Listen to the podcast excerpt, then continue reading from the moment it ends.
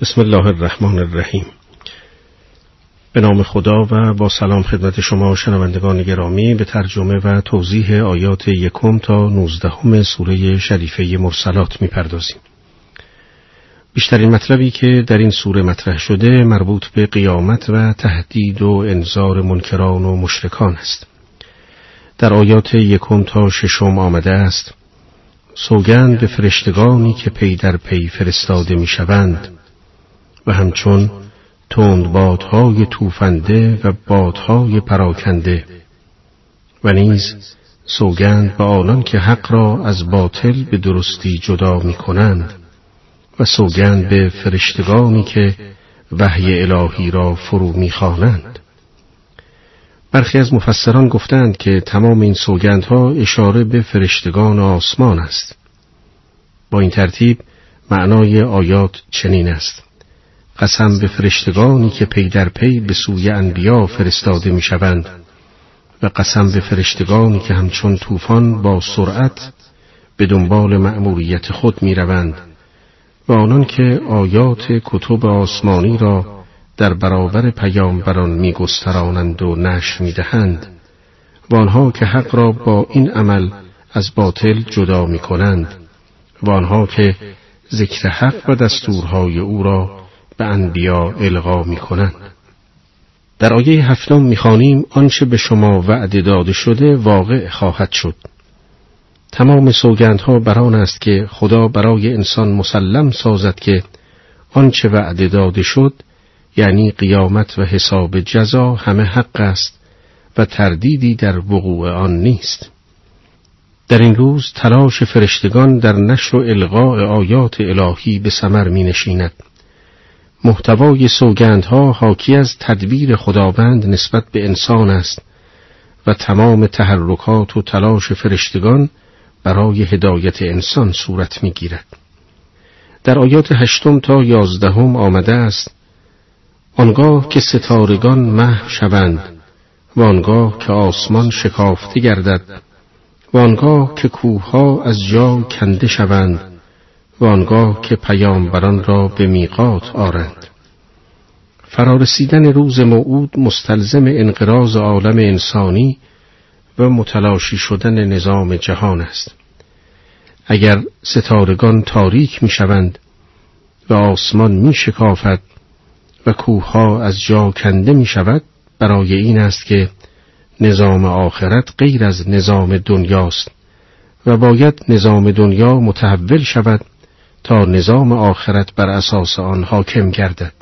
در آن روز برای پیامبران وقت تعیین می شود تا به نوبت بیایند و درباره امتها شهادت دهند. در آیات دوازدهم تا پانزدهم ادامه مطلب چنین آمده است. برای چه روزی تعیین وقت شده است؟ برای روز داوری؟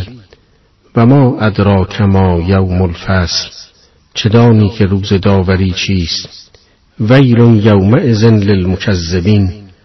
آن روز وای بر دروغنگاران. شهادت رسولان و گواهی آنها درباره امتها در روز جدایی صورت می‌گیرد. این روز روز جدایی حق از باطل و جدایی صفوف مؤمنان از کافران و نیکوکاران از بدکاران است این سوال و جواب در قرآن برای بیان عظمت آن روز بزرگ است. در آیه پانزدهم تکذیب کنندگان با واژه ویل نکوهش شدند. ویل در مواردی گفته می شود که فرد یا افرادی به هلاکت بیفتند و معنی عذاب و بدبختی را می دهد و به گفته بعضی از مفسران مفهومی شدیدتر از عذاب دارد. جمعی گفتند که ویل چاه یا دره در دوزخ است ولی منظور آنان معنای لغوی آن نیست بلکه بیان نوعی مستاق است این تعبیر در قرآن مجید در موارد زیاد از جمله درباره کفار مشرکان دروغگویان تکذیب کنندگان و کمفروشان به کار رفته است اما بیشترین مورد استعمال آن در قرآن مجید تکذیب کنندگان است. در این سوره شریفه جمله ویلون یوم ازن للمکذبین ده بار تکرار شده است. در آیات شانزدهم تا هجدهم آمده است مگر پیشینیان را هلاک نکردیم ثم نتبعهم الاخرین حال پسینیان را نیز در پی آنان روانه خواهیم کرد.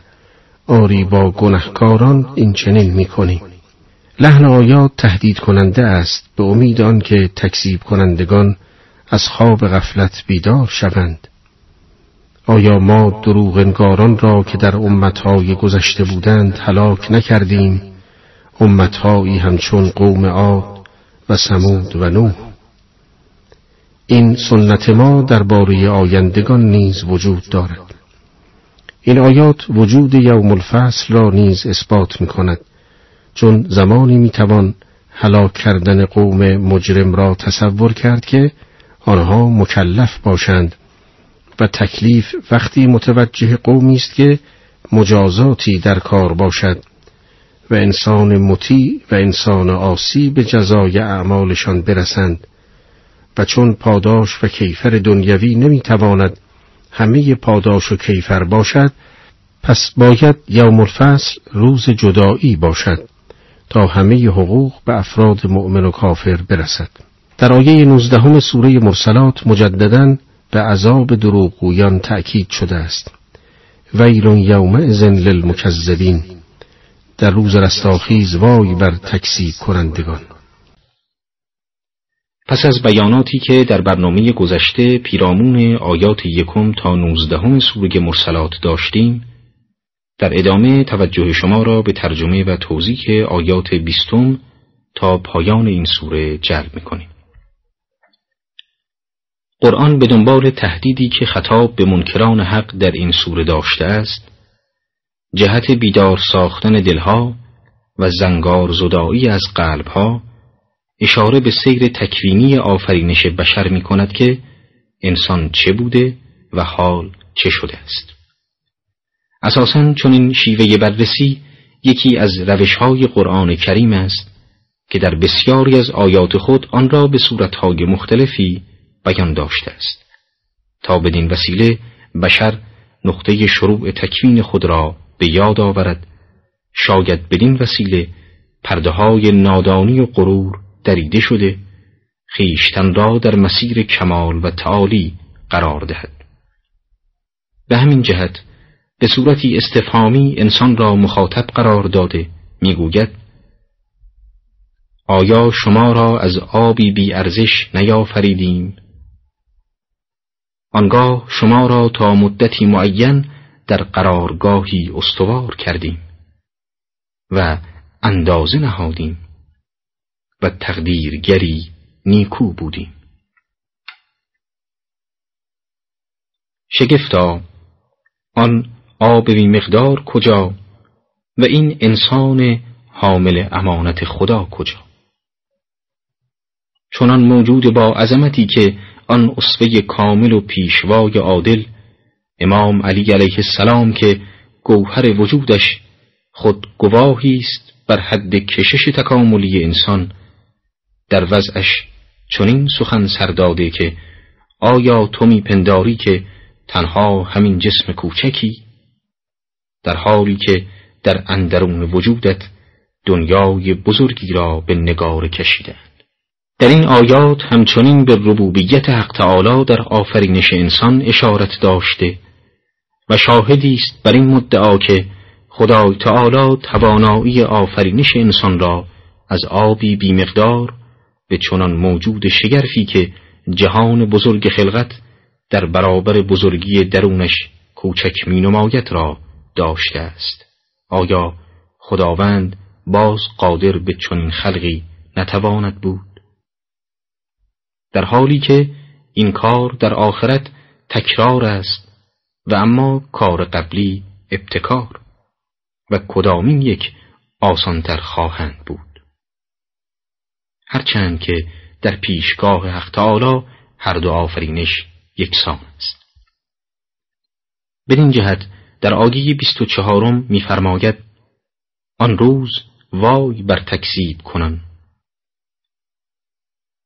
در بخش بعدی آیات پس از اشاره به آفرینش انسان به جایگاه زندگی انسان اشاره می شود و می گوید آیا زمین را فراهم آرنده زندگان و مردگان قرار ندادیم؟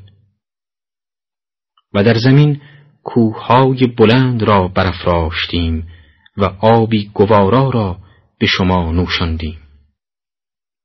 پس در روز جزا وای بر تکسیب کنندگان. سپس به وصف حال کسانی که به تکسیب آیات خدا می پرداختند و وقوع قیامت را دروغ می دانستند می پردازد و می گوید در آن روز خطاب به تکسیب کنندگان گفته می شود که روانه آتشی شوید که آن را دروغ می پنداشتید روانه سایه دودهای آتش دوزخ شوید که از سه طرف شما را احاطه می کند سایه ای که سایه افکن نیست و از حرارت نگاه نمی دارد. آری آنجا سایه ای همانند آنچه شما میپندارید یافت نشود و از شرارت آتش امید نجاتی نخواهد بود.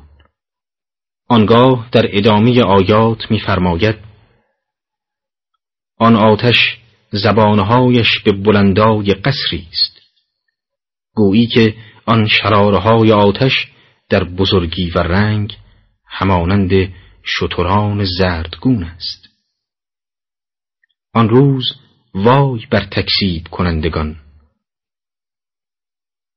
سپس به بعضی از خصوصیات آن روز اشاره می کند و می گوید این روزی است که آدمیان سخن نگویند و اجازه عذرخواهی نیز داده نخواهد شد و آن روز وای بر تکسیب کنندگان.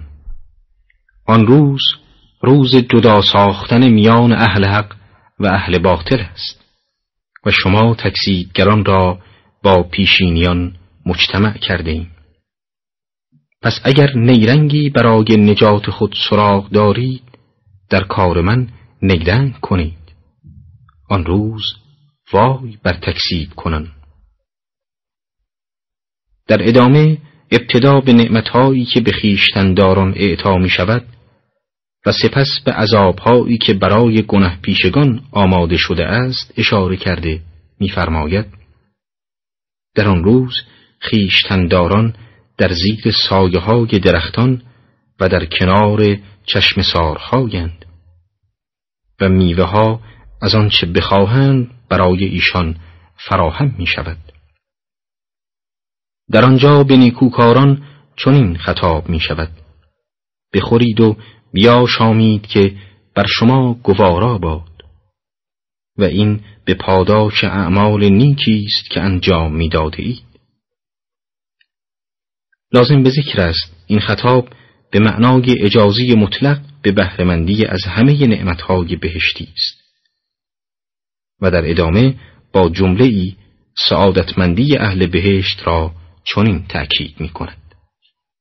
به درستی که ما این چنین نیکوکاران را پاداش می دهیم و در آن روز وای بر تکسیب کنندگان. آیات بعدی شامل خطابهایی است تهدیدآمیز که متوجه گنه پیشگان می باشد که ترجمه اش چنین است. اندکی بخورید و برخوردار شوید که شما گنهکارید آن روز وای بر تکسیب کنندگان. هرگاه به آنان گفته شد رکوع کنید رکوع نکنند. آن روز وای بر تکسیب کنندگان. آری به آنان گفته می شود پس از قرآن کدام گفتار را باور می کنند؟ چرا که وقتی به قرآن به عنوان معجزه و آیتی الهی و کتابی که در کمال هماهنگی با ندای فطرت درون خواسته انسانی است و مشتمل بر دلایلی استوار ایمان نمی آورید به چه سخنی ایمان خواهید آورد؟